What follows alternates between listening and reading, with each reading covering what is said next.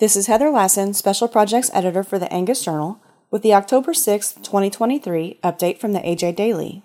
Today's update contains a story about how grid pricing has boosted cattle profits, a report on beef exports, and a reminder to service your lawnmower before putting it away for the season.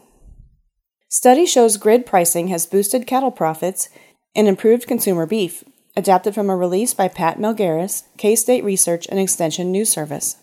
Kansas State University ag economists have completed a broad analysis of the effects of grid pricing in the cattle industry, concluding, among other findings, that producers and consumers have benefited from negotiated pricing agreements.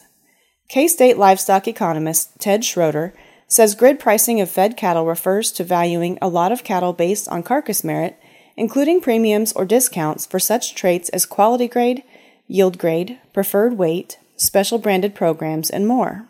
He adds that most cattle sold under a grid pricing system use a marketing agreement with packers, including a base price and a schedule of premiums or discounts applied to cattle that are delivered to the packer. To read more, go to angusbeefbulletin.com slash extra and find the marketing tab.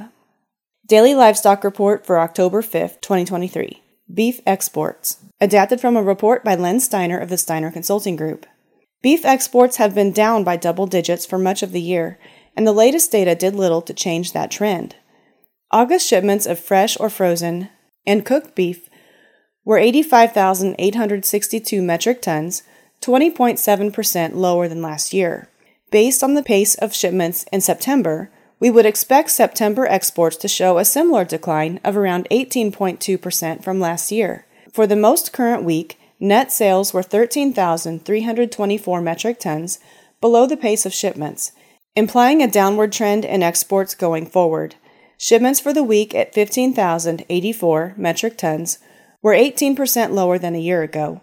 Exports to all three major markets, Japan, South Korea, and China, remain well below year ago levels. The full report can be found at dailylivestockreport.com. Service lawnmower before winter weather hits adapted from a release by K State Research and Extension News Service. Taking care of a home lawn can be time consuming, but rewarding for many homeowners. K State horticulture expert Ward Upham said as mowing season ends, it is important to service mowers before storing them for the winter. Upham said, Make sure you drain the gas tank of gasoline powered engines or use a gasoline stabilizer. Untreated gasoline can become thick and gummy. Spark plugs should be replaced. Before putting the new one in, place a few drops of oil inside the hole to lubricate the cylinder. Battery terminals usually corrode during the season, so they should be cleaned with a wire bristle brush before being removed and stored for winter. The full release can be found at the link in this episode's description. The AJ Daily is compiled by Paige Nelson, field editor for the Angus Journal. For more Angus news, visit angusjournal.net.